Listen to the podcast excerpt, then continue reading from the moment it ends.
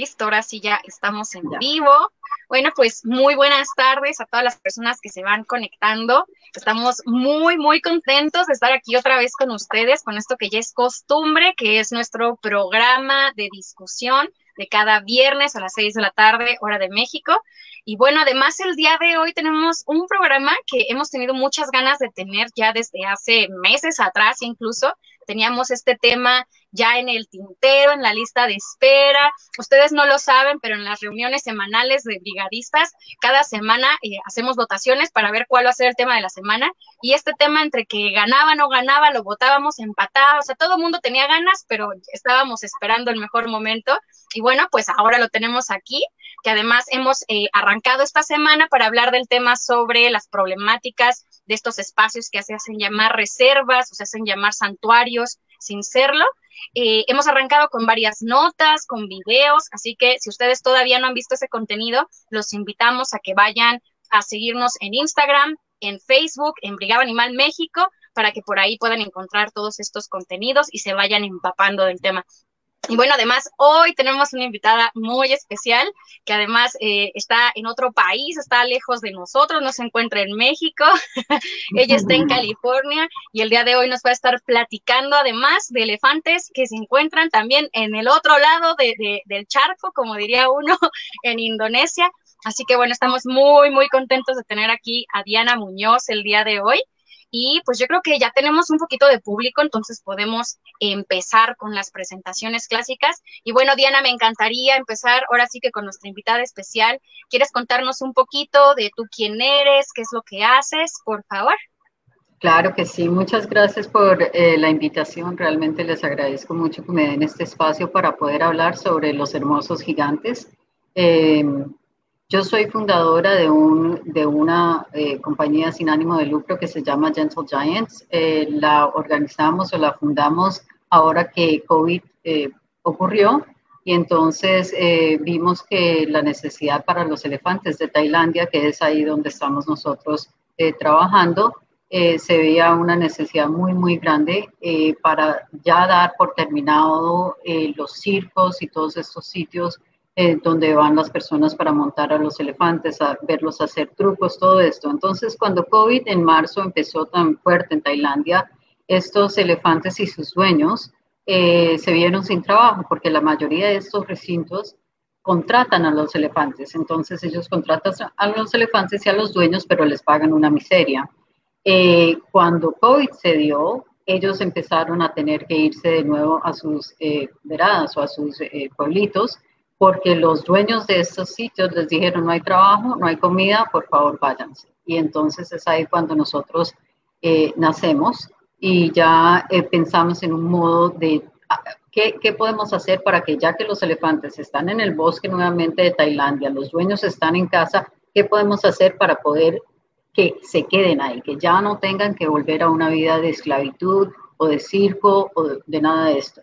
¿Y qué ha pasado? Pues nosotros hemos lanzado un programa para que la gente eh, a nivel mundial pueda apadrinar y amadrinar un elefante y así de este modo ellos pueden vivir una vida más natural, eh, ya fuera de esclavitud, en ningún momento ellos tienen que trabajar y nosotros tenemos, hemos hecho o creado un contrato muy, muy fuerte con los dueños y les pagamos a ellos eh, los salarios y a, y a los elefantes la comida y en los contratos estipulamos que el elefante tiene que estar bien comido, bien eh, cuidado. Si hay alguna enfermedad o lo que sea, nos tienen que avisar para que podamos mandar al veterinario. estamos todos los días, nos tienen que mandar fotos y videos para asegurarnos que los elefantes están bien.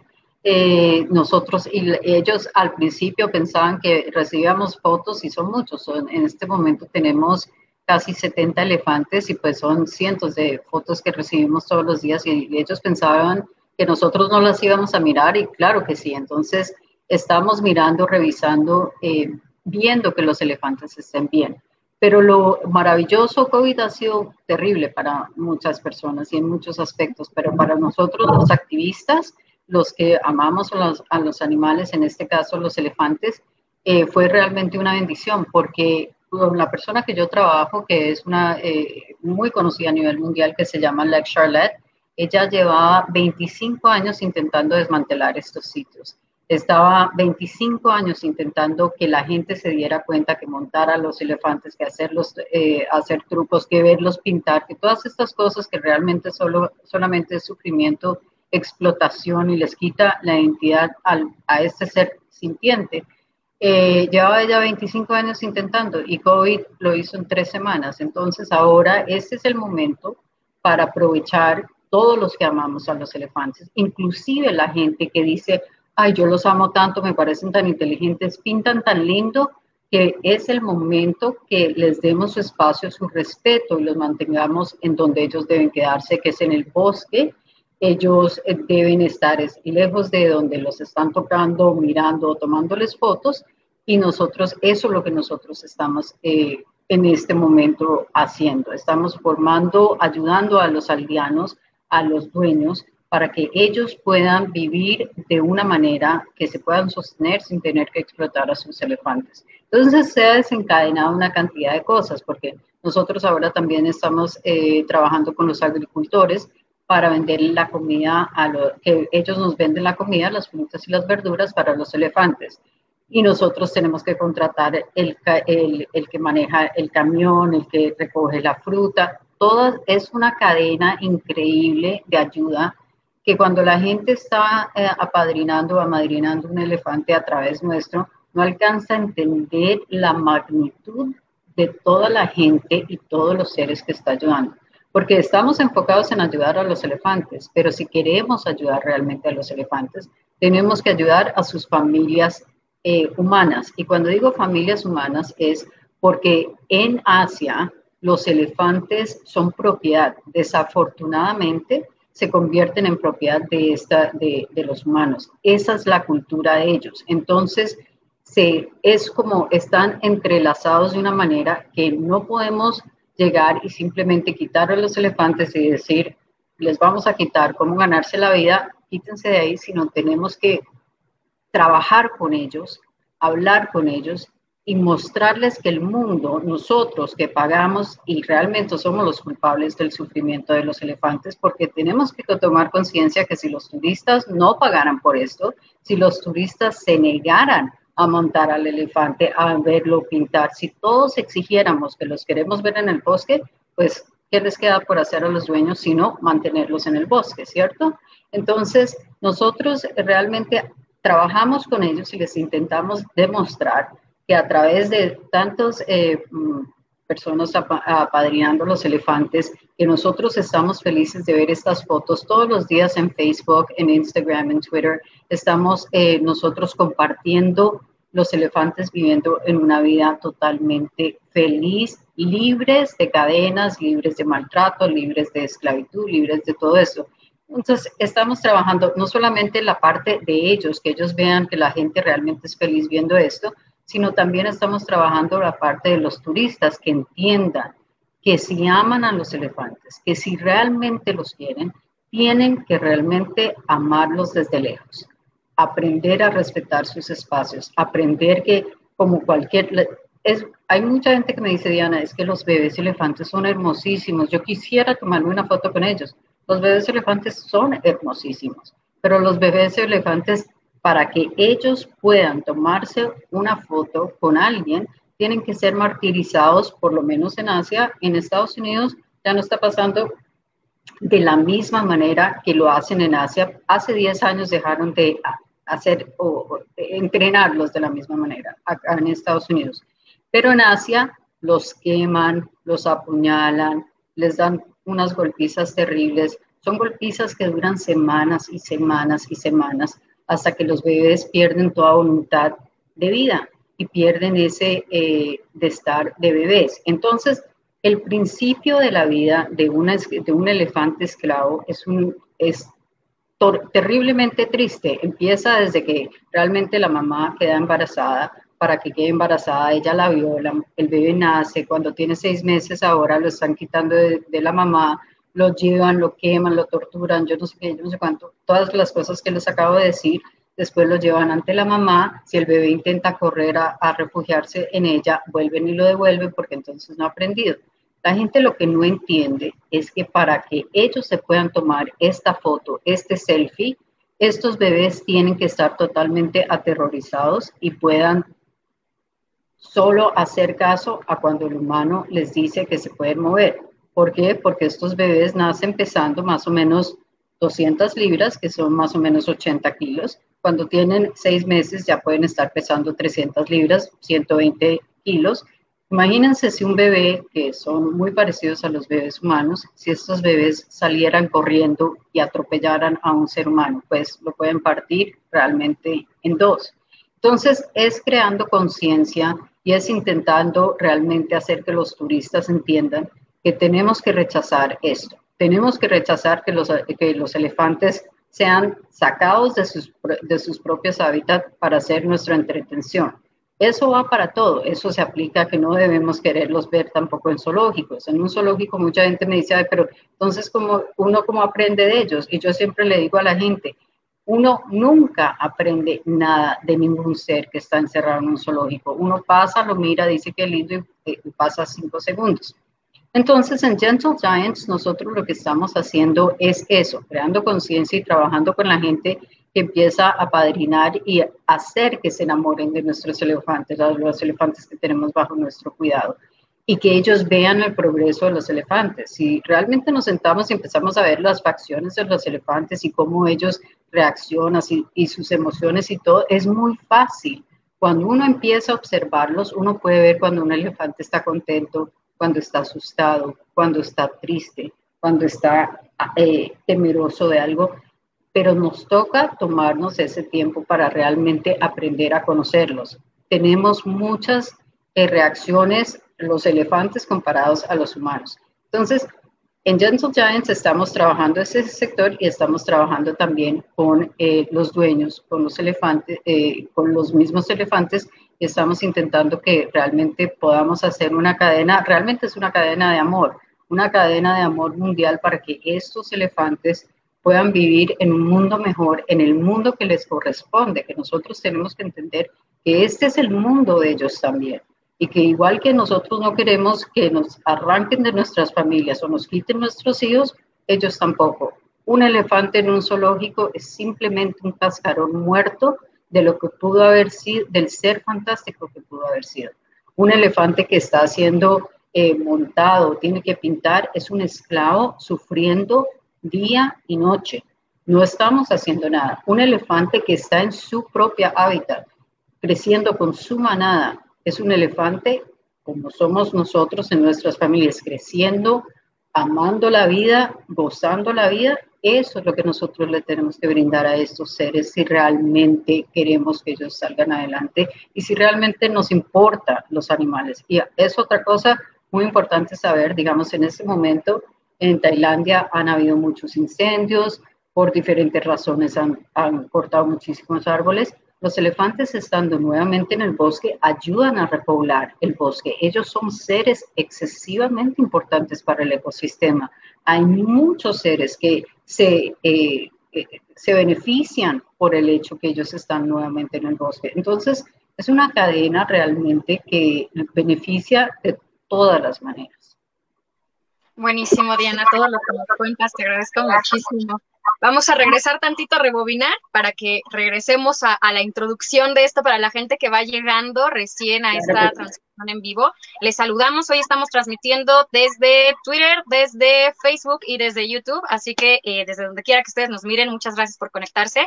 Me gustaría también aprovechar para que eh, se pueda presentar mi compañero y yo, porque entramos así de lleno, bien emocionados, Diana, pero bueno, a lo mejor no toda la gente nos conoce. Ufo, ¿quieres contarnos un poco este, claro, eh, yo soy UFO y pues este, soy activista por la liberación animal, eh, soy parte de Brigada Animal, entonces soy un brigadista por obvias razones. Y pues creo que al menos este, para lo que estamos este, platicando, eso sería como lo más importante, Poli. Bueno, pues yo saludo a todos. Eh, yo, al igual que UFO, también soy brigadista en Brigada Animal México y junto con él, de hecho, de parte de esta bonita organización, el año pasado estuvimos realizando el tour de activismo antiespecista por todo el país. Estuvimos recorriendo, eh, fueron 28 estados que recorrimos en más de 36 sedes distintas y entre aquellas sedes en las que estuvimos paseando, haciendo este tour de activismo por la liberación animal, encontramos diferentes lugares que justamente responden a esta temática del día de hoy. Es decir, sitios que por nombre llevan la palabra reserva o llevan la palabra santuario, pero que están muy lejos de encontrarse pues en esta definición, ¿no? Entonces creo que para que podamos entender un poco de la problemática que hay detrás de la explotación animal en estos lugares, podríamos empezar por definir qué es esto de las reservas y esto de los santuarios, para que nos demos cuenta que solo porque un lugar diga reserva, pues no quiere decir que lo sea necesariamente. Ufo, ¿te gustaría contarnos un poco de, bueno, pues qué es una reserva qué es un santuario? Este, claro, eh, creo que estaría bien eh, que comentara más que nada como el aspecto de los santuarios y que son lugares en los cuales este, se mantienen a los animales, pues, eh, ¿cómo se llama?, en condiciones, pues, en buenas condiciones, porque han sido este, previamente eh, ya sea maltratados, eh, ya sea rescatados de algunos este, espacios en los cuales vivieron injusticias o en los cuales este, se les está pues ayudando a que dejen de estar como en situaciones endémicas y demás. Es como un lugar en el cual pueden dejar de ser explotados y están pues a cargo de una vigilancia en la cual eh, se busca devolver como lo más que se pueda las condiciones en las cuales ellos deberían estar eh, viviendo. Y por eso mismo, pues este tipo de espacios eh, son libres de otro tipo de explotación y están a favor eh, o se crean desde un inicio con la finalidad de tener en la prioridad a los animales. O sea, se crea para ayudar a los animales. Cosas que no sean para ayudar a los animales pues ya está fuera de lo que sería como un santuario. En la cuestión de las reservas, eh, pueden ser en algunos espacios que son, sean un poco más parecidos a los hábitats naturales de estos animales o en los cuales este, se intente mimetizar o se intente como copiar este, este, este mismo espacio, pero también tiene una función en la cual se intenta eh, como... Eh, eh, ayudar a los animales a una reintegración futura a sus hábitats naturales en los cuales puedan eh, volver o que se esté preparando para que esta especie pueda eh, reintegrarse más que nada por diferentes cuestiones. Todos, eh, en cuestión de reservas y en cuestión de apoyo de animales, hay que tener en cuenta que hay diferentes situaciones y a veces eh, no es tan fácil generalizar en estos aspectos, ya que hay algunos animales que eh, sus espacios, sus hábitats naturales han sido devastados o tal vez porque son considerados para algunas otras industrias especistas, como lo sería la cacería, como lo sería este tráfico de, eh, de, marfil, que podría ser este pieles, que podría ser eh, simple hecho de la carne también. Entonces, este va dependiendo un poco del lugar y un poco de la situación en la cual se den las condiciones, pero la finalidad principal es pues eh, esto, ser un espacio seguro para los animales y si se puede, una reintegración apropiada a los hábitats.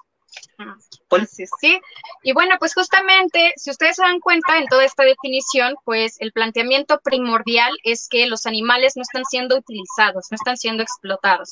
Por eso es que dentro de un santuario no deberían de existir distintas actividades como puede ser el cobro de la entrada o el cobro de que te tomes la foto o que te eh, cobramos no sé cuánto dinero para que tú le des de alimento a un animal y tampoco debería de existir el, la compra en sí misma de los animales.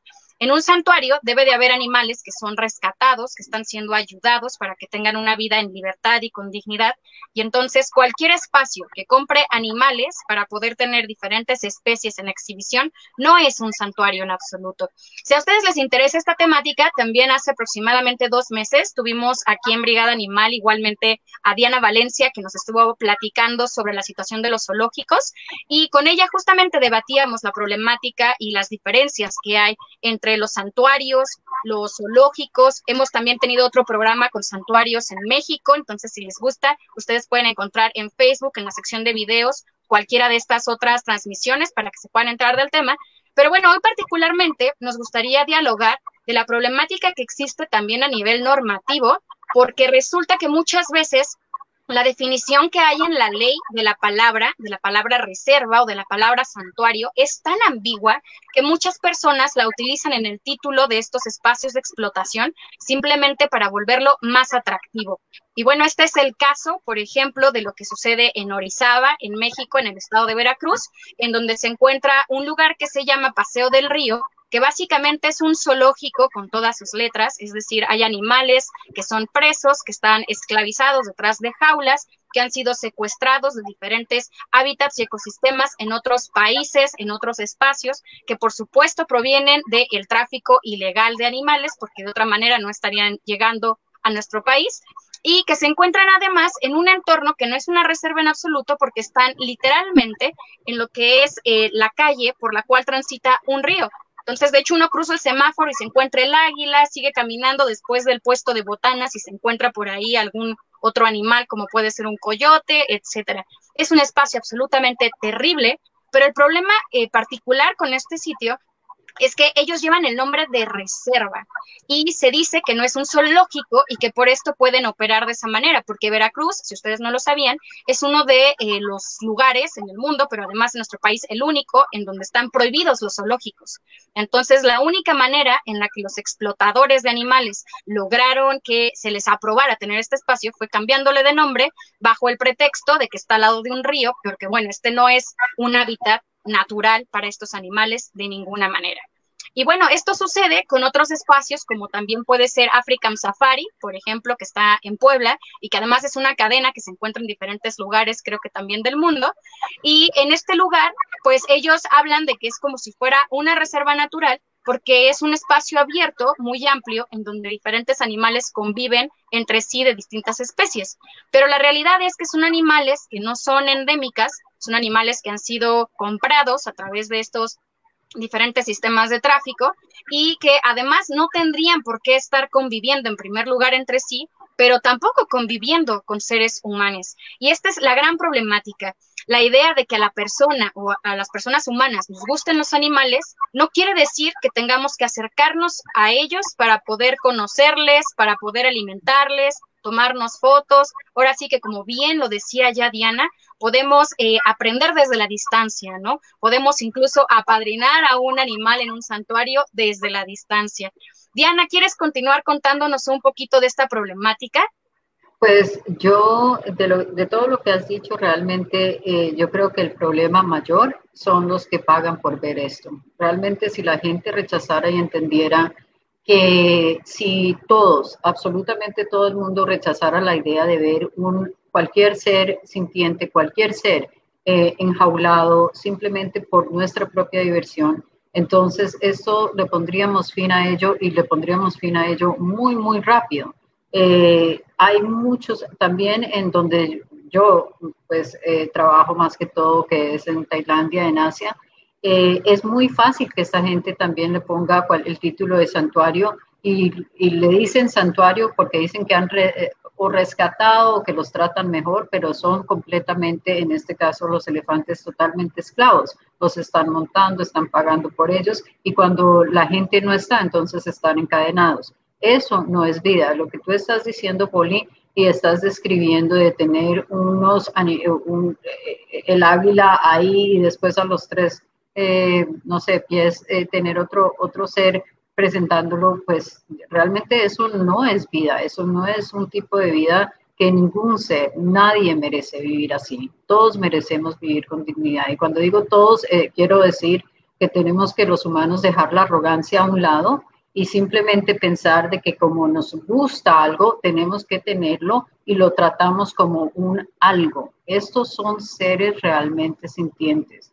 Estos son seres que realmente sufren, aman, quieren y no importa la especie, se ha visto en todas las especies que, eh, especies que realmente ellos, igual que nosotros, tenemos sentimientos. Que nosotros los seres humanos no lo logremos percatar, percibir o entender, eso es, la falla está en nosotros, no está en ellos, pero que ellos lo sienten y son seres sintientes, lo son. Entonces yo creo que en esa, eh, a nivel mundial se presenta esta problemática. Hay mucha gente que piensa que simplemente por ir a verlos o que cuando alguien dice rescaté, acá tenemos muchos zoológicos que dicen que rescataron manadas de elefantes que los han rescatado, que yo no sé qué, los, eh, los traen en manada y dicen que los han rescatado.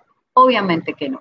Si eso fuese así, si ellos fueran, eh, eh, realmente quisieran ayudar a los elefantes, estarían es invirtiendo todo ese dinero para ayudar a la gente que está peleando en los hábitats de los elefantes. En África hay muchas personas que adoran a sus elefantes y los están defendiendo, están defendiendo su hábitat, están defendiendo de que no sean eh, cazados. Eso es donde nosotros debemos eh, invertir esos dineros, no en traerlos acá, no en hacer que tengan hijos. Cuando hay gente que, o acá se hacen muchos comentarios que van a hacer un bebé en un zoológico, la mayoría de los eh, bebés acá se mueren, primero que todo. La mayoría de los elefantes acá en Estados Unidos, voy a hablar de Estados Unidos, que es donde yo conozco más, los elefantes mueren muy jóvenes por enfermedades como artritis, eh, por tuberculosis, por estas cosas, porque realmente no,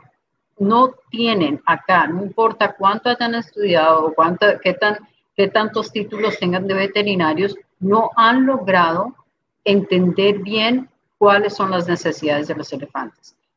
En voy a comparar Tailandia en las peores de las condiciones, quiero decir, elefantes esclavas desde que son bebecitas.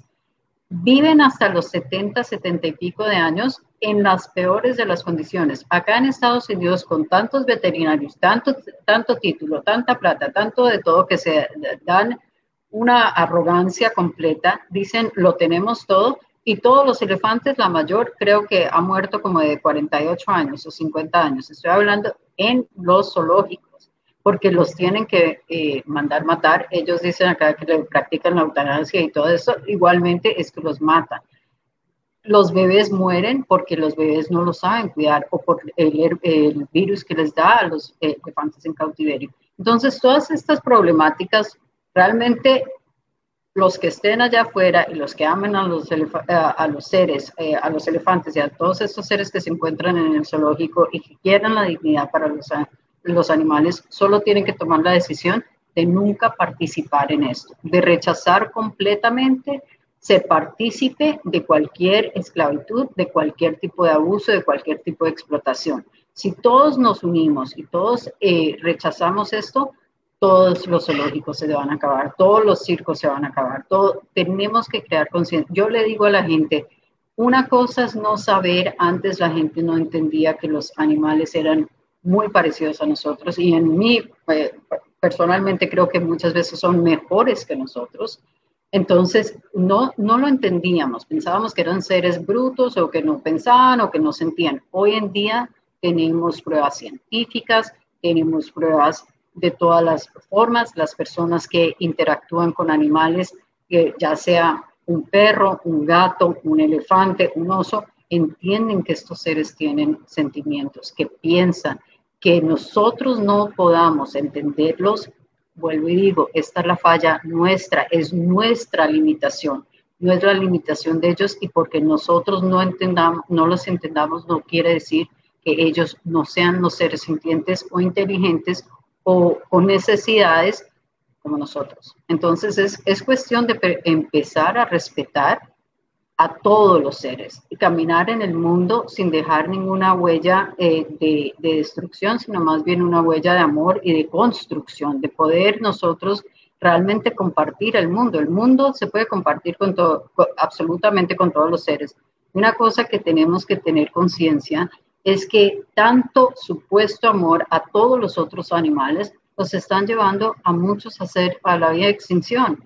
Nosotros en 10 años, si no hacemos nada, no vamos a tener elefantes salvajes, ya no va a haber. Vamos a tener los que tenemos en, eh, en cautiverio, pero los salvajes ya se van a acabar. Entonces, todas estas cosas, hay mucha gente que se muere por tener cosas de marfil, por tener, eh, es muy común, y yo no sé si ustedes saben, que la gente se mande a hacer anillos del pelo elefante, del elefante. Entonces, mucha gente se está mandando a hacer carteras o anillos o eh, pulseras, todas estas cosas lo hacen del pelo o de la piel del elefante. Entonces ahora también hemos incrementado otra cosa más a, este, a esta problemática que tenemos contra la gente que está haciendo cosas contra los elefantes.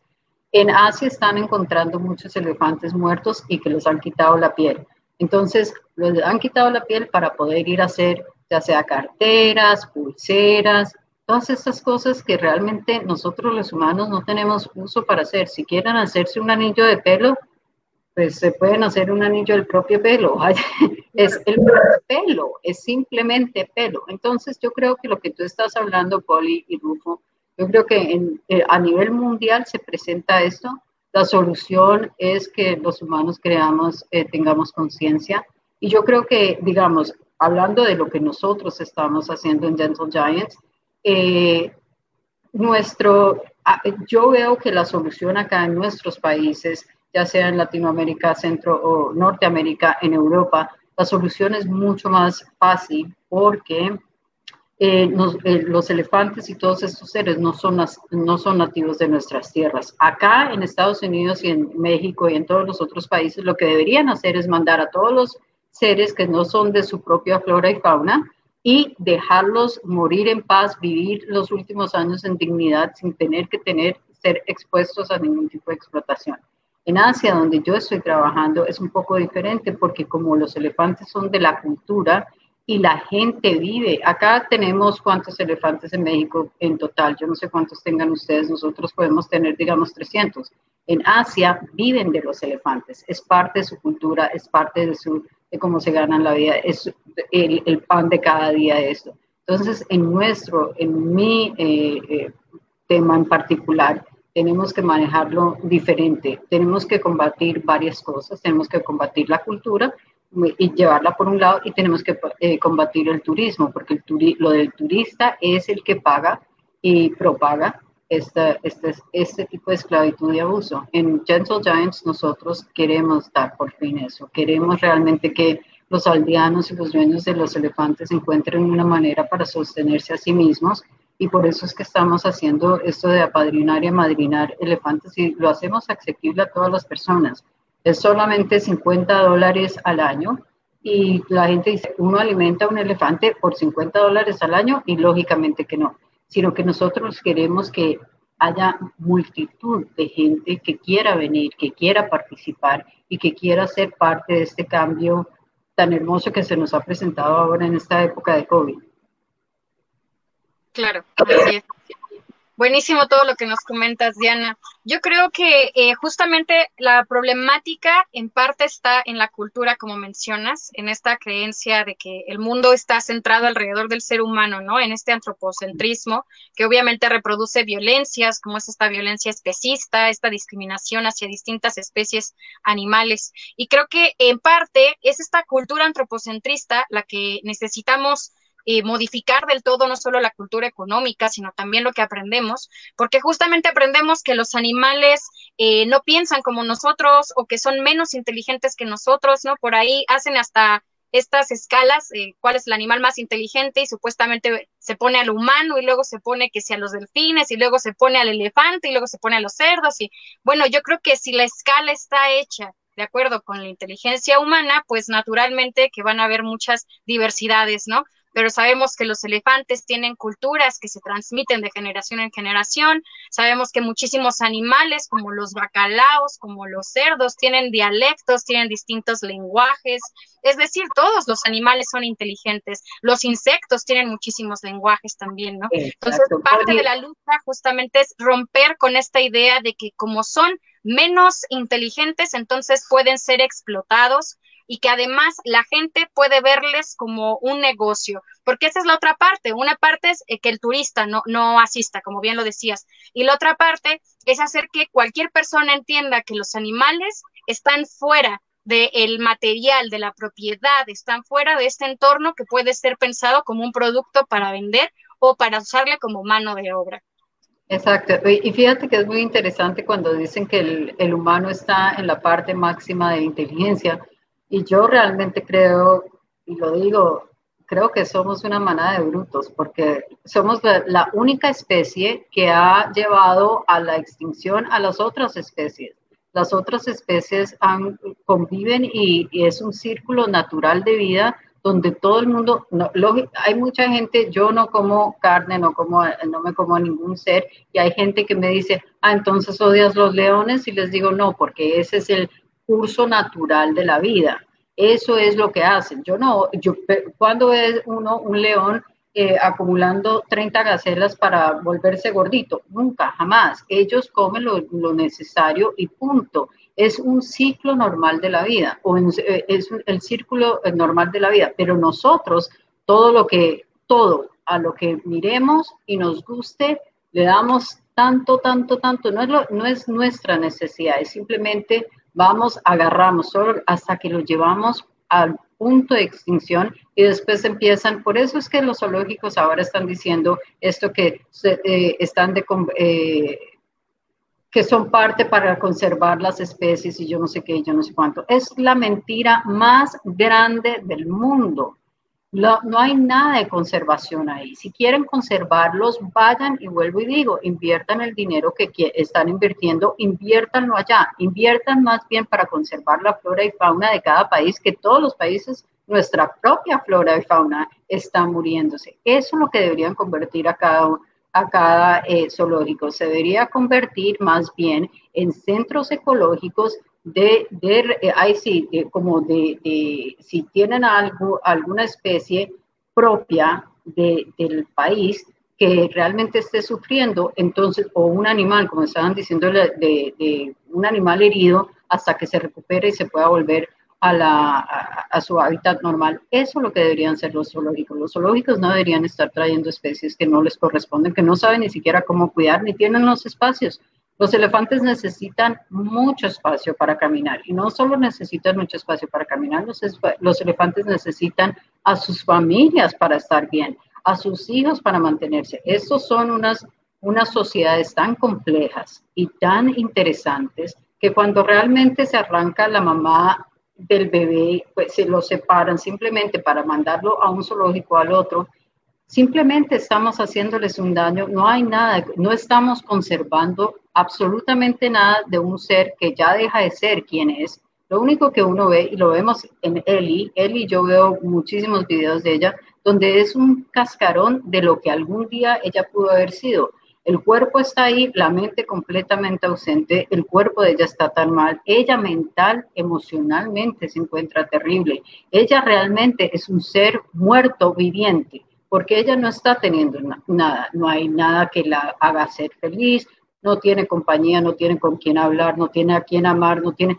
absolutamente nada de esto. Entonces, eso es lo que representan los zoológicos. Y eso nosotros, vuelvo y digo, en Gentle Giants queremos es que la gente eh, entienda que tanto acá como allá y en todo lugar, lo que necesitan estos seres, en mi caso, los elefantes, es que se les deje en su hábitat y en su natural y con sus familias, con sus manadas y que aprendamos a respetarlos. Hay una cosa muy importante también que quiero decir con referente al tema de Gentle Giants.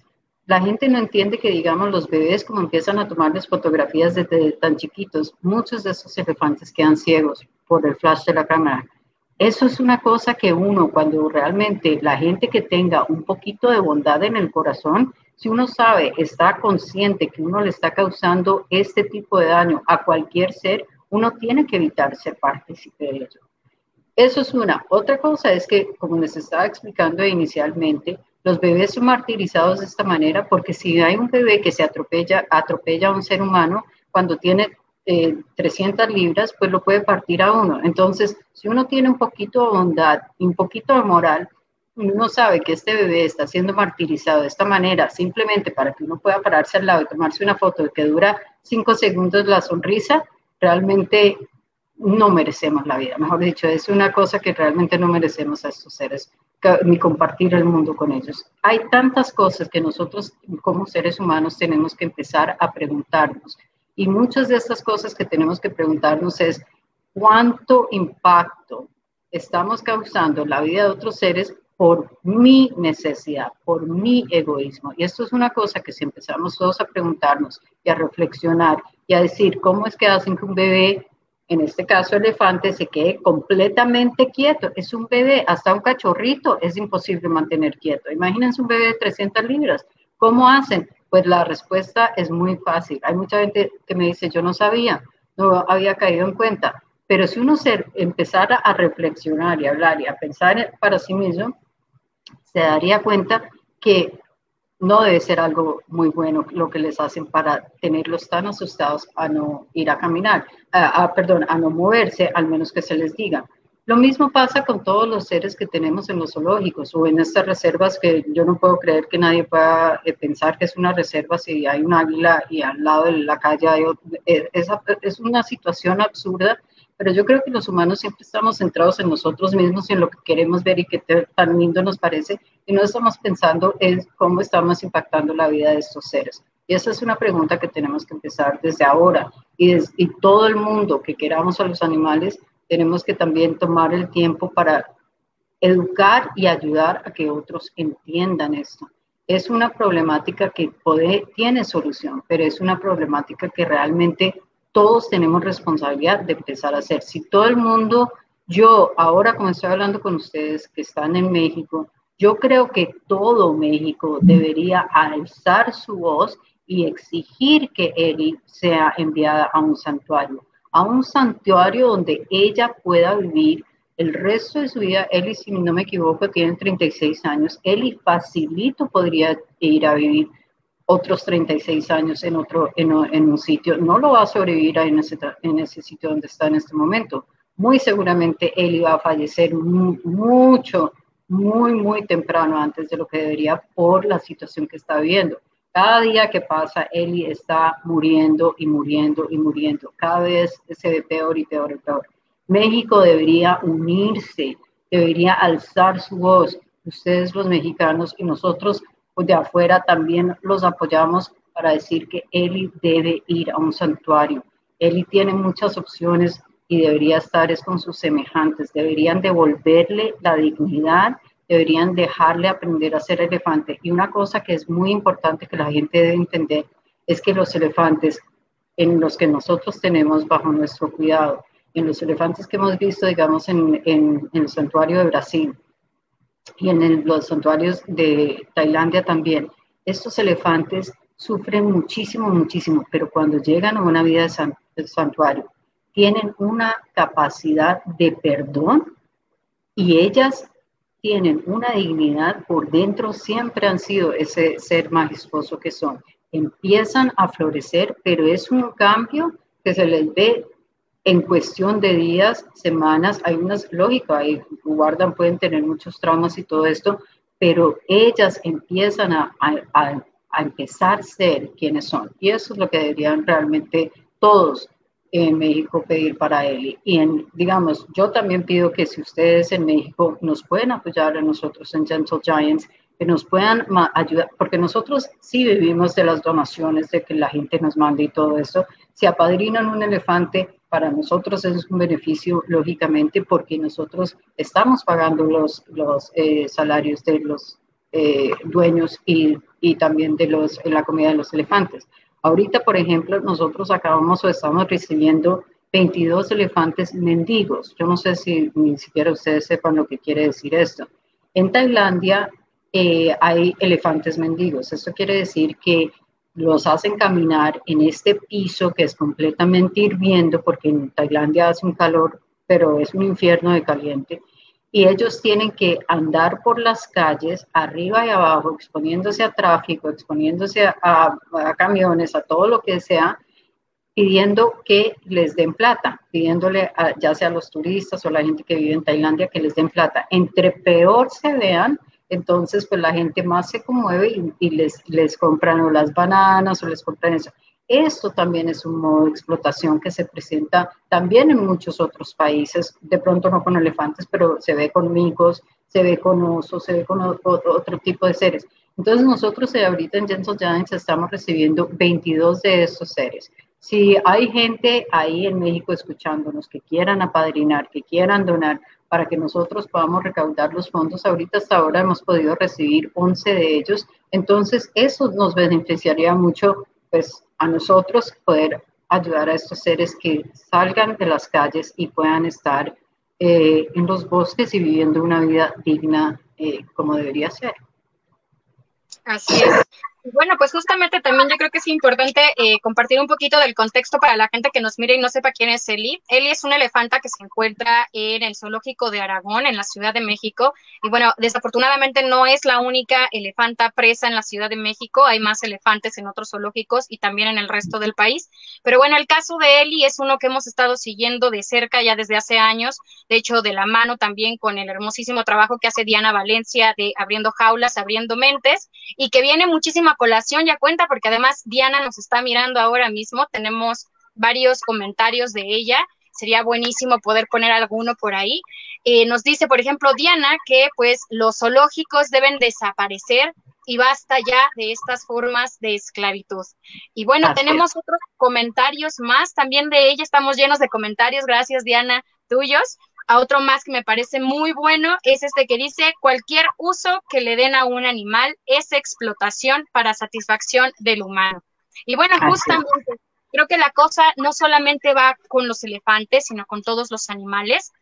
Y cuando no tenemos el reconocimiento de que los animales de otras especies requieren también de vivir con dignidad, con, con libertad y con este reconocimiento de todo lo que son sus derechos básicos, de acuerdo también con todo lo que ya la ciencia nos ha dicho, pero también lo más básico que es la sensibilidad de que, bueno, los animales pues tienen que tener también espacios para poderse desarrollar, que sean adecuados, etcétera. Ufo, tú sabes mucho de este tema de los derechos, garantías para los animales. ¿Quieres compartirnos un poco de cómo tendría que ser esto? Este, claro, también retomando un poquito de lo anterior, porque creo que se ha dicho este bastante pero creo que para muchas personas también este, es un momento que eh, posiblemente sea la primera, la segunda vez que lo escuchan y creo que estaría bien como entrar en un poquito en el contexto porque hay muchas personas que se les hace como muy raro que las personas digan que los eh, zoológicos o que hay algunos lugares en los cuales pues no está no es adecuado que se encuentren los animales.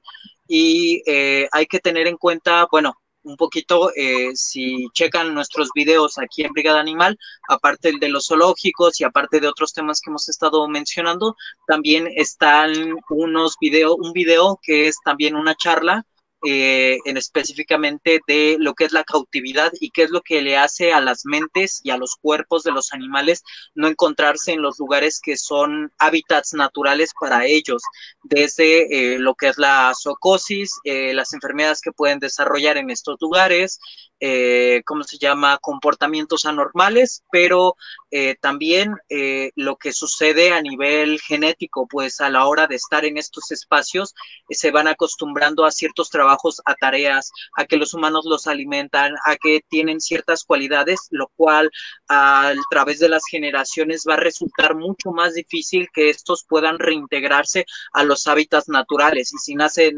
100 elefantes en los zoológicos, esos 100 elefantes van a morir en zoológicos y no va a ayudar a ningún tipo de preservación adecuada de ninguna especie, solo vamos a reproducir más esclavos y es, eh, es, es nada más para las cuestiones económicas, que también ese es el otro aspecto, que cuando una organización está basada en estos aspectos económicos, eh, pues como en cualquier tipo de sociedad capitalista y en cualquier tipo de sociedad consumista, eh, se va a buscar maximizar todos esos beneficios y obviamente eso siempre va a venir a costa de los animales porque son considerados como este producto y como este recurso que uno puede ir manejando para ver cómo obtener más y entonces empiezan a abrir shows, se empieza a meter más mercadotecnia, se les empieza a poner este más de algo. Mucha gente dice, pero es que deberían tenerlos, pero nada más eh, tomarle unas fotos una horita y después esto. Si la finalidad es tu dinero, eh, si la finalidad es económica, eh, esa hora se va a convertir en dos y se va a convertir en lo que vemos en la mayoría y en la totalidad de todos los zoológicos y lugares de este tipo y de este, este estilo. Eh, y ahí viene, eh, ¿cómo se llama?, qué es lo que sufre y qué es lo que debería tener eh, los animales. Los animales en general deberían tener pues la libertad, vivir en libertad, derecho a la vida, no ser considerados un objeto, una propiedad, estar en el hábitat al que pertenecen, como, este, ¿cómo se llama? Porque hay algunos animales que no se encuentran en donde están y generan problemas para otros animales y para sí mismos. no, eh, estar con otros de su especie para poder tener relación, interacción, este, porque es muy importante para los animales que también va a depender porque hay algunas especies que tal vez interactúan menos, pero este, hay que tener en cuenta. Y eh, las otras pues también van, disculpen, este, ahí. Eh, las otras cuestiones van en torno a, los intereses propios de estos animales. Tal vez tienen intereses de eh, movilizarse, de, recorrer largas distancias, de, o sea, no solo es como lo que los pintamos de que solo comen, duermen, se reproducen y esos son los animales y solo los humanos tienen estas acciones extra. Y no, o sea, lo habíamos comentado anteriormente, también tienen cultura, también tienen deseos de interacción, de hacer otras actividades, las cuales solo se pueden realizar en los hábitats que, se necesitan. Ahora, le agregamos la capa de que, ok, su hábitat tal vez está muy mal, tal vez no pueden encontrarse en libertad, condiciones muy específicas como las que nos comentas, que tal vez solo se dan en Asia, tal vez solo se dan en México, tal vez solo se dan en algunos lugares muy específicos, pero eh, el punto de los santuarios es intentar o agarrar y, apoyar a estos animales para que tengan lo más similar a esto. Obviamente no van a tener estas mismas condiciones porque tal vez su hábitat ya no existe, ya no está, ya no hay como un punto. O si se le intenta eh, eh, liberar, eh, a las dos horas lo van a cazar, le van a arrancar la piel, se le van a hacer infinidad de cuestiones. Ok, bueno, entonces se les va a hacer un espacio que, que, que, la finalidad sea ayudarles. Entonces, este espacio, por las obvias razones que habíamos comentado de cuáles son los derechos de los animales, eh, tendrían eh, sobre eso, pues, de qué va a ir. O sea, de que los animales tengan pues el mayor espacio posible o el espacio que es acorde a su especie, eh, eh, evitar todo tipo de interacción con los humanos, realmente no están eh, como hechos para eso en la mayoría de las ocasiones, sino es que en todas lo único que hacemos es, eh, ¿cómo se llama?, empeorar la situación, porque los animales empiezan a relacionar la comida, etcétera, algunas otras cosas con los humanos y van perdiendo como estos instintos y ya lo que habíamos comentado de eh, hacer una derivación de las especies y pues generar más problemas para otras vidas. Este, Sí, puedo decir una cosa muy interesante de lo que estamos diciendo. Eh, desafortunadamente, en nuestro, eh, digamos, en Gentle Giant se nos da lo que tú estás diciendo. Tristemente, estos elefantes, mm, todos nacieron en cautiverio. Entonces, ahorita mucha gente nos ha preguntado, bueno, y ahora que ya están en el bosque, ¿por qué simplemente no los sueltan y dejan que ellos eh, sobrevivan solos? Pues primero hay dos factores. Eh, estos elefantes son propiedad tristemente de estas personas. Pero lo peor es, o la razón eh, principal de esto, porque muchos de estos dueños no tienen ni siquiera cómo mantenerse ellos mismos, ellos quisieran eh, que alguien se lleve los elefantes. Pero lo que pasa es que como están tan acostumbrados a los humanos, estos elefantes no se saben valer por sí mismos. Ellos no, lo que tú dices, han perdido esa forma natural de qué deben hacer, cómo lo deben hacer, cómo deben buscar comida, todo esto.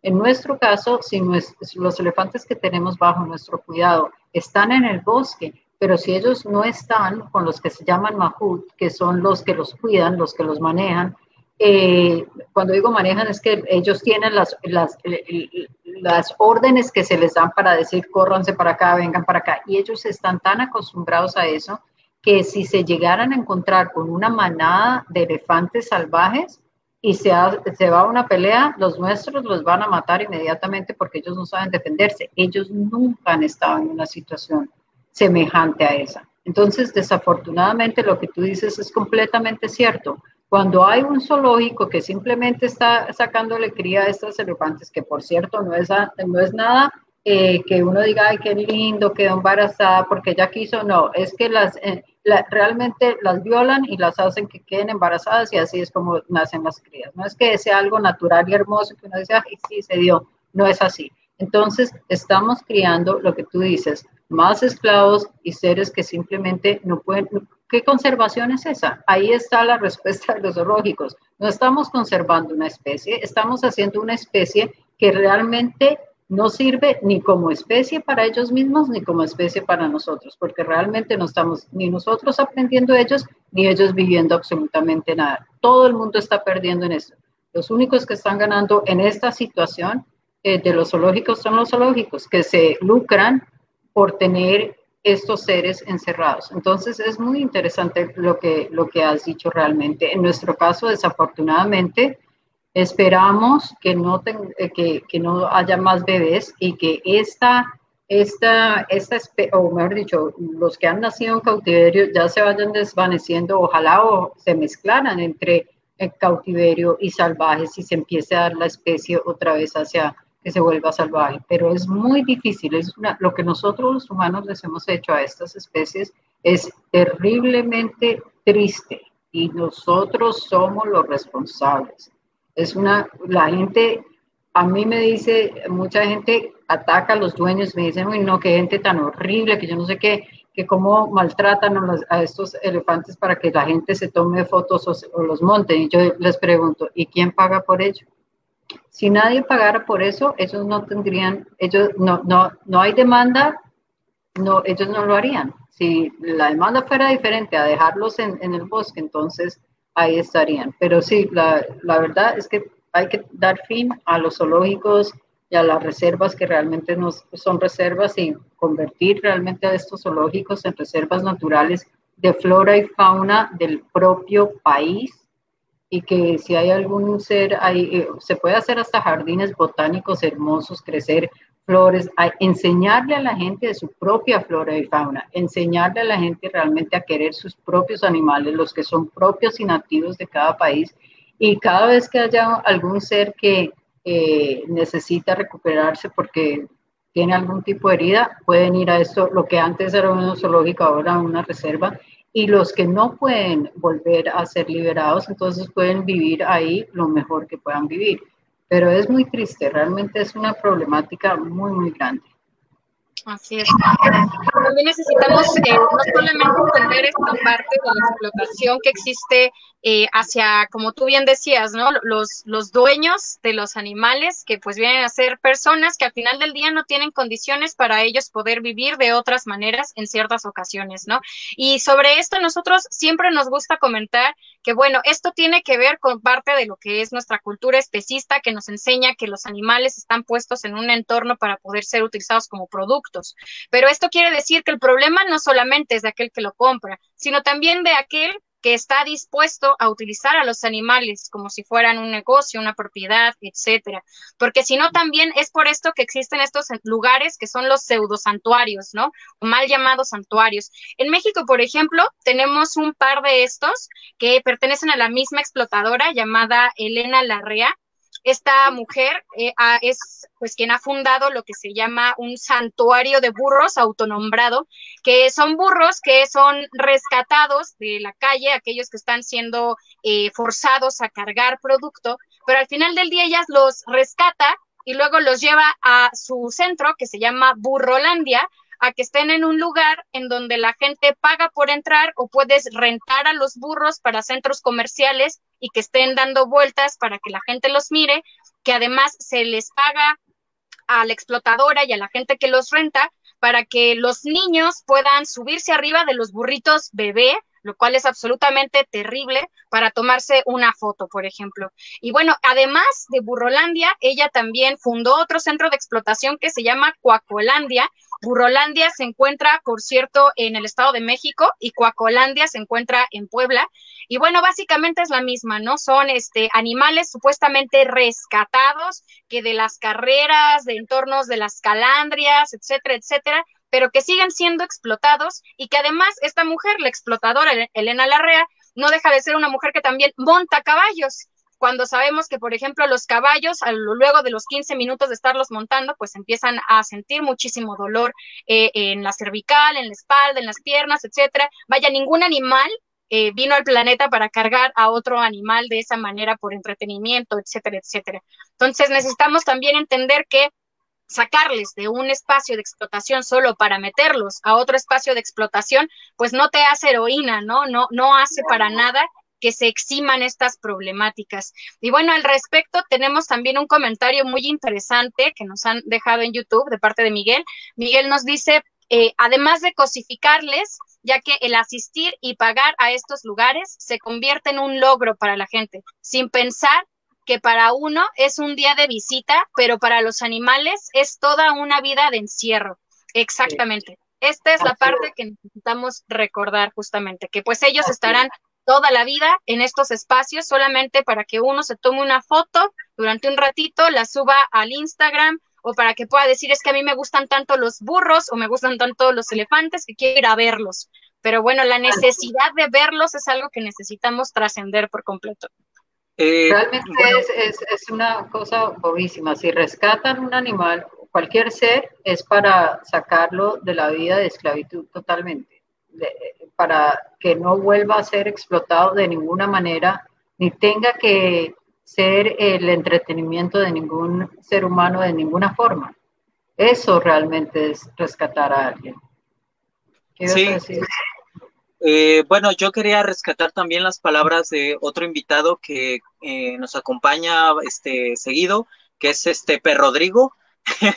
Eh, más que nada porque él siempre comenta este aspecto de que todo proviene como de una pobreza emocional que tenemos los humanos en general, como de querer tener un logro, querer tener un hice esto, hice el otro, como de que nos queremos tan poco que necesitamos algo del exterior que nos diga. Y sabemos que la mayoría de estos lugares son de personas que se quieren tomar la foto con los animales y quieren mostrarle a las personas, para decirle a las personas, yo estuve aquí, viví esto, están como tan necesitadas como de una emoción que les haga sentir eh, bien, que les haga sentir esto, que poco pueden pensar en la empatía que tienen hacia los demás seres, porque obviamente utilizas la empatía con cualquier eh, especie, te pones cuatro minutos a pensar en cómo es que llegó ahí, eh, de qué va esto, qué tan raro para este animal debería ser a lo que yo estoy a punto de hacer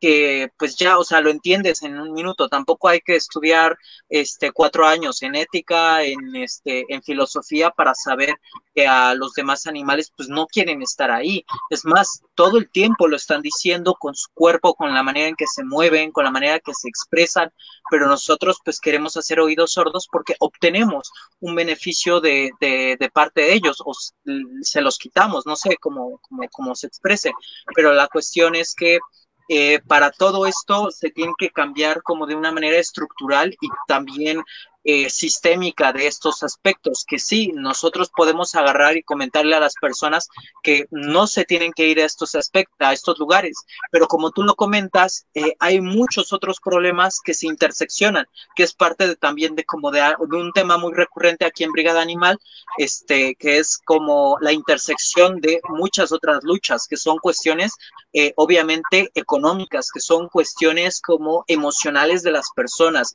que son cuestiones políticas de cada uno de los países y también son cuestiones legales que cada uno de los países está haciendo su lucha, porque queramos o no, también tenemos que estar dentro de estas instituciones o dentro de estos lugares, o sea, definitivamente agarrar y decir que no deberían de existir y todo esto, pero también necesitamos personas que digan eso mismo en otros espacios como lo pueden ser eh, lugares en los cuales, eh, por ejemplo, en Veracruz, que ya está prohibido la cuestión de los zoológicos. Ok, ahora hay que afinar todo esto para que personas que quieran bordear esas leyes puedan, eh, o mejor dicho, no puedan seguir explotando a los animales de esta manera y entonces podamos hacer este como conjunto de oasis en los cuales se deje de ver a los animales de esta manera y cambiar la cultura para que cambie también las acciones de la población en general.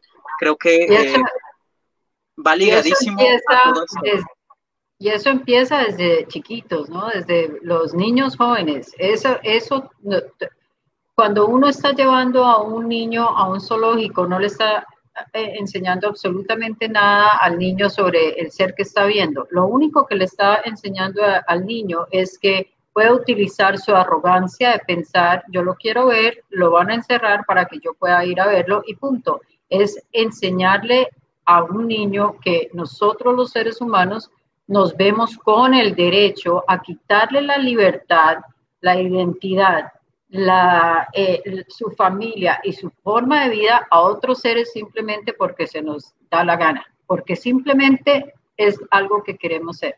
Y yo creo que si empezáramos realmente desde enseñar a enseñarle a los niños el respeto a la vida, no solo a la vida de, de, los humanos, sino a la vida de todos los seres, a respetar a los otros seres, eh, a verlos como seres individuales, pensantes, sintientes, tendríamos un mundo muchísimo, muchísimo mejor. Es más, lo que estabas diciendo, Ufo, eh, en que nosotros podemos ver cómo los animales quieren o no quieren estar con nosotros. Hay unas fotos mías personalmente que yo tengo con elefantes y les quiero comentar una cosa.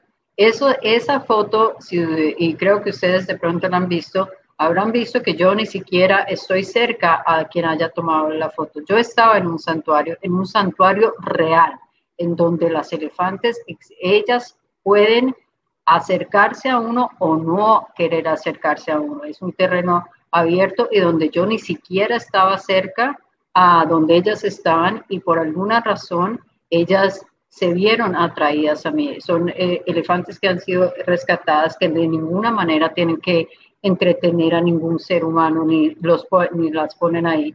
Y yo me levanté de donde yo estaba porque me empezaron a acariciar mucho las dos se acercaron a donde yo estaba y ellas son, eh, eh, están libres. Yo me levanté y empecé a caminar con ellas y es muy chistosa la foto porque ellas me acariciaban y me acariciaban y Lek, que es la dueña de este santuario, ella estaba asombradísima y empezó a tomar estas fotos. Yo ni siquiera sabía que eh, tomar las fotos. Y hubo un momento que las uñas se me veían completamente negras porque el barro que ellas me habían untado y yo dije, mire cómo me volvieron las uñas. todo el mundo piensa que es un momento súper especial y no, eso es lo que yo estaba diciendo. Y una de las elefantes con su eh, trompa me, me, agarró el brazo y me lo acercó, como mirándome las uñas, como si ella estuviera. Y esa es la foto que ha dado en las entrevistas o lo que sea que yo le he mandado. Me dicen, es la foto que publican. Mucha gente me ha dicho, pero no es que no deberíamos andar con los elefantes. Es quiero que la gente entienda que ellas escogieron estar conmigo. En ningún momento fui yo quien me acercó a ellas como muchos de estos sitios que dice que son santuarios, pero las elefantes o los elefantes tienen que estar ahí para que uno, para que se presten ellas a que uno se tome fotos. Esas situaciones se pueden dar. Lógicamente que esta es una situación muy especial porque yo estaba con LEC, que conoce muy bien estos elefantes, que no estaba corriendo ningún peligro, que en ningún momento, y no se lo eh, aconsejo a nadie, no es que vayan a pensar que pueden ir a un sitio y, siente, y si los elefantes se les acercan, no.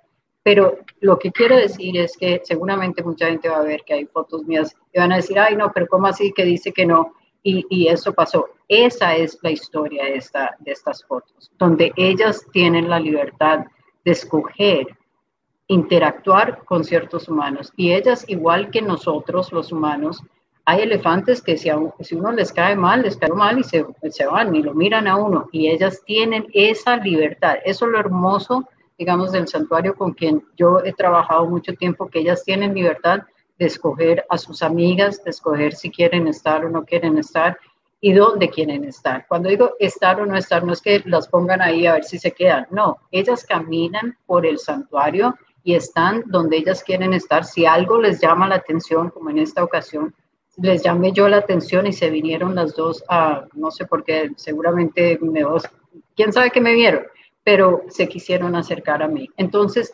eh, uno lo ve, uno de verdad lo ve, Poli Rufo, cuando ellas están felices, que tienen unas reacciones normales, que no, nada es forzado.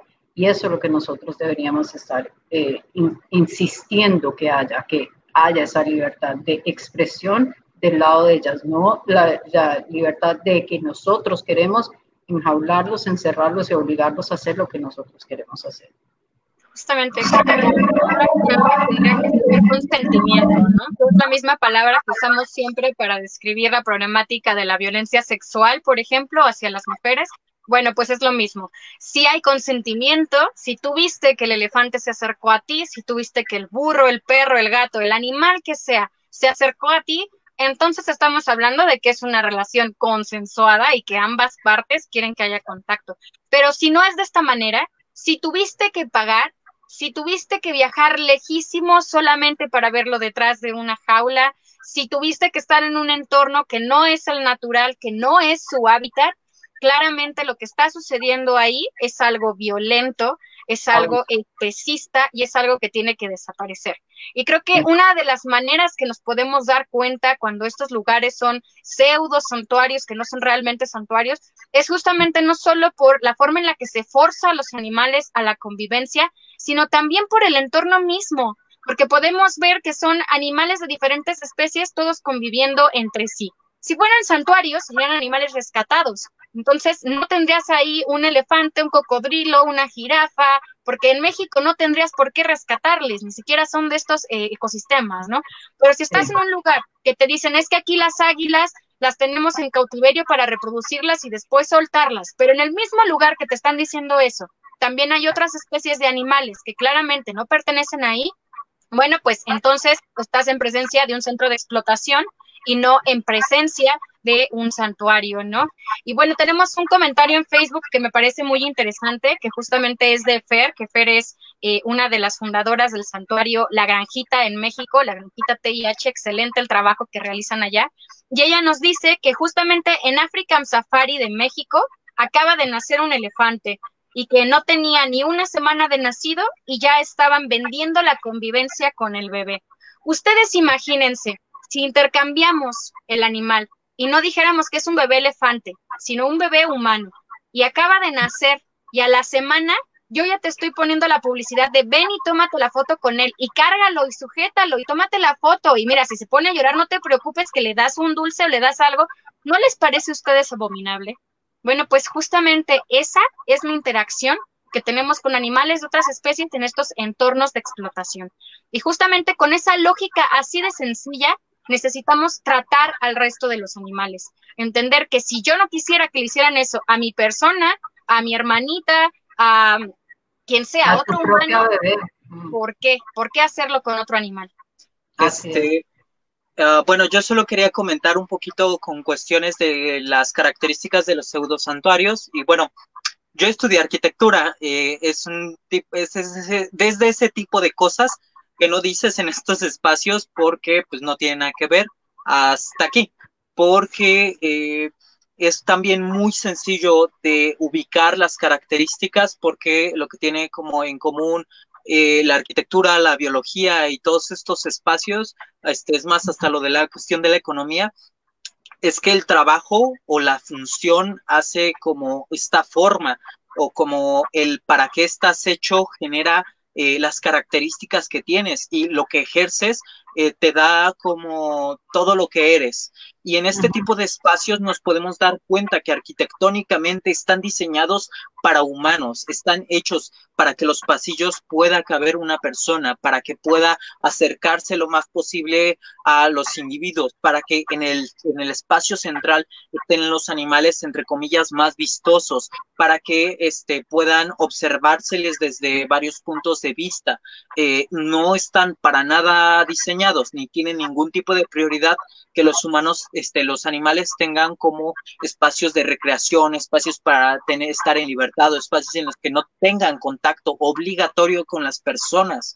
Y eh, se hace una estructura basada en funciones económicas. Nos podemos dar cuenta que los lugares que tienen como más cuidado, que tienen como una amplitud mayor o tienen más espacio, no son los animales que más lo necesitan, son los que más reditúan económicamente hablando, o sea, los felinos grandes, los elefantes, los cocodrilos, etcétera, y el hecho de que solo estén ellos también eh, te deja ver todo lo que hay detrás.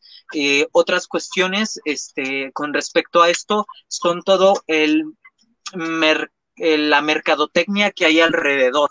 porque hay una diferencia entre vender la foto de un animal este que está ahí, que podría ser en algunos casos, en algunos santuarios que se da como eh, estampas, fichas y demás, pero hay otros tipos de mercadotecnia en lo cual lo que se vende es tú en la foto, con el marco de que estuviste en este lugar, cuando lo que se vende es este el nombre de este lugar y que es como exclusivo, que tiene este nombre, que tiene, que, que aquí vas a encontrar como todas las mariposas del mundo concentradas en un espacio pequeñito, aunque no puedan tener unas correctas interacciones, pero tú entras y todas las mariposas se mueven y tú estás feliz y entonces tienes la foto, tienes este los productos, tienes todo esto. Si estos lugares eh, ayudan o promocionan como el cuidado de las especies, pero a través de casa deportiva, a través de eh, paseos, a través de trátalos bien cuando vengas a verlos, cuando te dan la opción de tú alimentarles con un producto que también te están vendiendo, ahí se nota muy claramente para qué, para qué existen, cuál es la función, qué es lo que quieren. Y obviamente todo esto es eh, cuestiones eh, meramente económicas. Entonces, ahí es donde podemos diferenciarlos. Eh, muchos santuarios, por ejemplo, que tienen, este, porque todos necesitamos como una solvencia económica, porque los animales comen y desafortunadamente la comida por ahora no es gratuita. Este, y tampoco como que se puede trabajar fácilmente para que dos, tres personas puedan darle de comer a 15, 20, 30 elefantes, eh, pues se tienen que solventar, pero hay una diferencia entre, por ejemplo, los, este, lo que nos estabas comentando, de un apadrinamiento para que las personas puedan darle el seguimiento de la vida en libertad, de, de cómo se ha desarrollado este individuo y cómo ha sido más individuo a las otras formas que vemos. Y, realmente hay que tener solo dos ojos para notar eso. Y realmente, digamos, en nuestro caso con Gentle Giants, eh, que nosotros ya cuando logramos que le, eh, le, quiten la silla y las cadenas y la tortura a los elefantes, el cambio de ellos es tan impresionante que realmente la gente, ha habido muchos seguidores nuestros que empiezan realmente a conocer a los elefantes y, y, y lo que antes no veían, lo empiezan a ver. Nosotros tenemos un caso, sobre todo, hay un, un dueño que él se resistió, él aceptó ser parte del proyecto porque si no hacía parte del proyecto se iba a morir de hambre y se iban a morir de hambre los elefantes. Entonces era el que más nos peleaba, no nos estaba mandando las fotos, nos estaba mandando los videos para poder ver que los elefantes estuvieran fuera de cadena, estuvieran bien.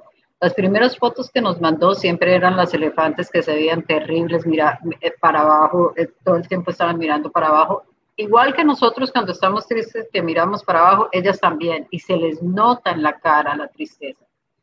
Estas dos elefantes, eh, él empezó, hasta lo amenacé, le dije, mire, si no me manda las fotos, no me manda los videos, ya no lo vamos a apoyar más, porque si no puedo ver que estas elefantes están gozando una buena vida, no va.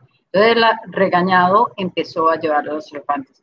Ha tenido él mismo tal sorpresa de ver cómo la vida de él mucho más fácil, porque es mucho más fácil no tener que lidiar con los turistas, no tener que ponerle la silla, no tener que caminar con el elefante o subírsele al cuello para eh, pasear y traer a, los turistas. Él simplemente tiene que llevarlos al bosque, sentarse en el bosque y mirarlos ser elefantes. Esa es la tarea que nosotros tenemos o para lo que le pagamos a, a estos dueños. Entonces, él mismo ha visto tanto el cambio en la vida personal de él y en la vida de los elefantes, que ahora es el mejor de todos nuestros eh, dueños que tenemos. Estas elefantes han empezado a realmente ser elefantes. Ellas antes no se hablaban, porque cuando uno es un esclavo no hay, no, no hay diálogo, no los permiten hablar.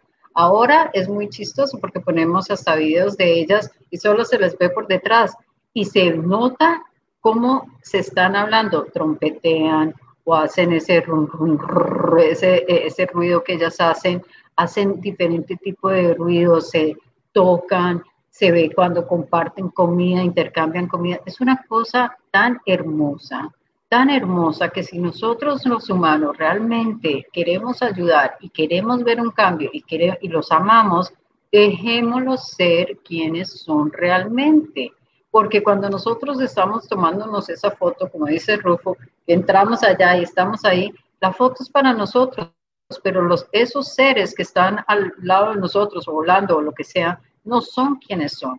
No es la especie real. Es una especie cohibida, esclavizada, abusada y obligada.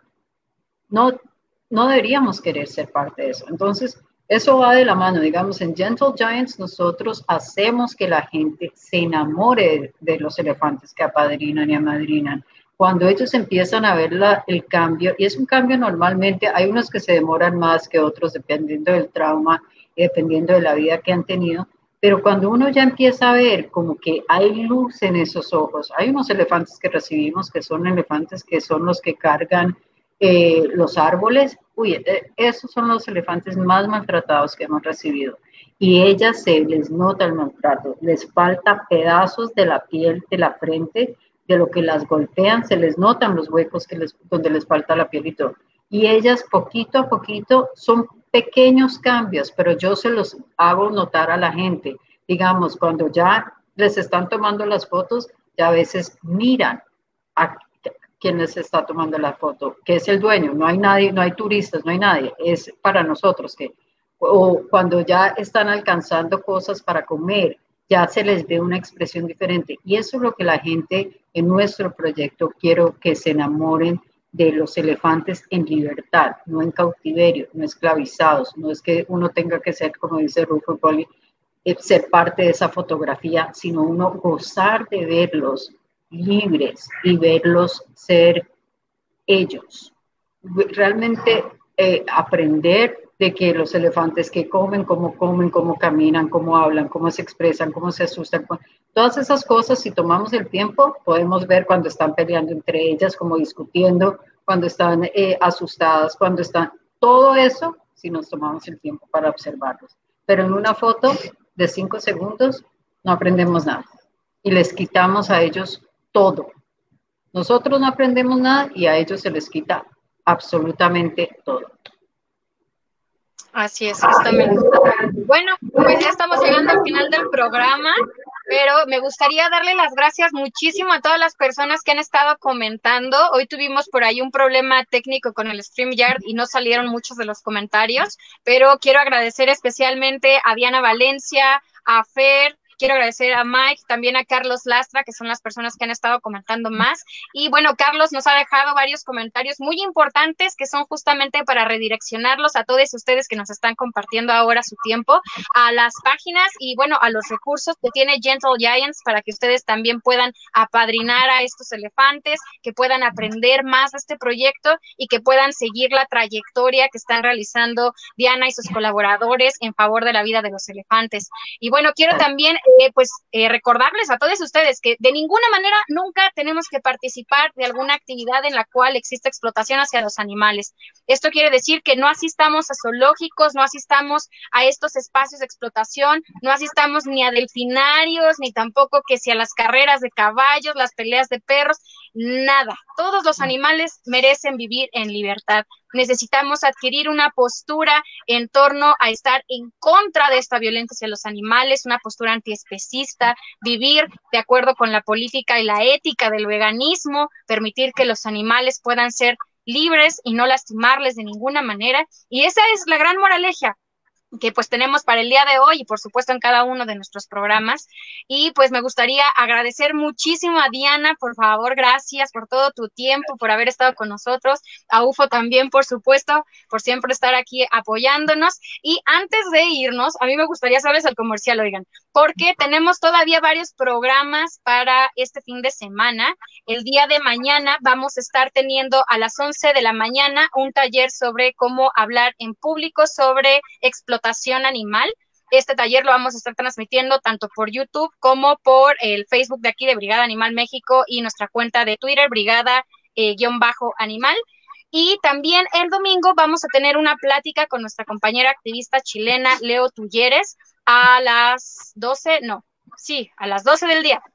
Y en esta plática, Leo, nos vas a estar eh, compartiendo un poco sobre, eh, pues, cómo podemos eh, fomentar una crianza ética hacia los niños veganes, cómo podemos también entender la manera en la que dialogamos con otras personas en la escuela, otras autoridades, etcétera, y cómo poder llevar pues esta esta educación amable, esta educación en favor de todas las especies y del amor para todos los animales que vivimos en este planeta. Y bueno, pues esos son todos mis comerciales. Y bueno, ya por último, uno chiquito porque me acabo de acordar, la próxima semana la temática que vamos a tener en Brigada va a ser artivismo. Vamos a estar teniendo diferentes compañeros artistas de diferentes partes de México y del mundo, así que se va a poner muy bonito. Músicos, pintores, eh, salud, eh, performers, escritores que van a estar compartiendo de cómo podemos tener diferentes discursos por la liberación animal desde diversos lenguajes creativos. Así que se va a poner muy bueno. Ojalá que nos puedan acompañar. Nuevamente, mil gracias, Diana, por todo lo que nos has compartido el día de hoy. ¿Te gustaría agregar algo último, breve, como despedida?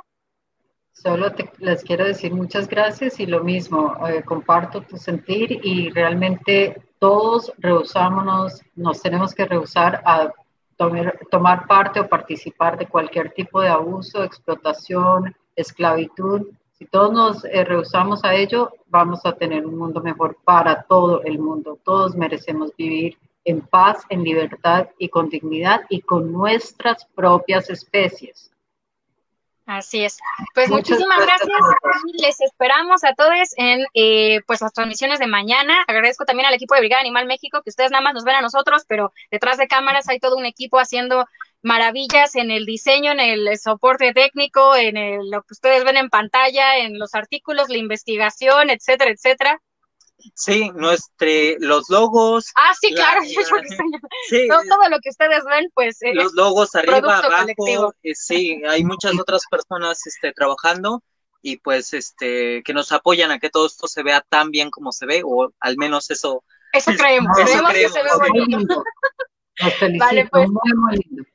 Muchas gracias, Diana. Que tengan muy bonita tarde todos y hasta la próxima. Chao. Hasta la próxima. Chao.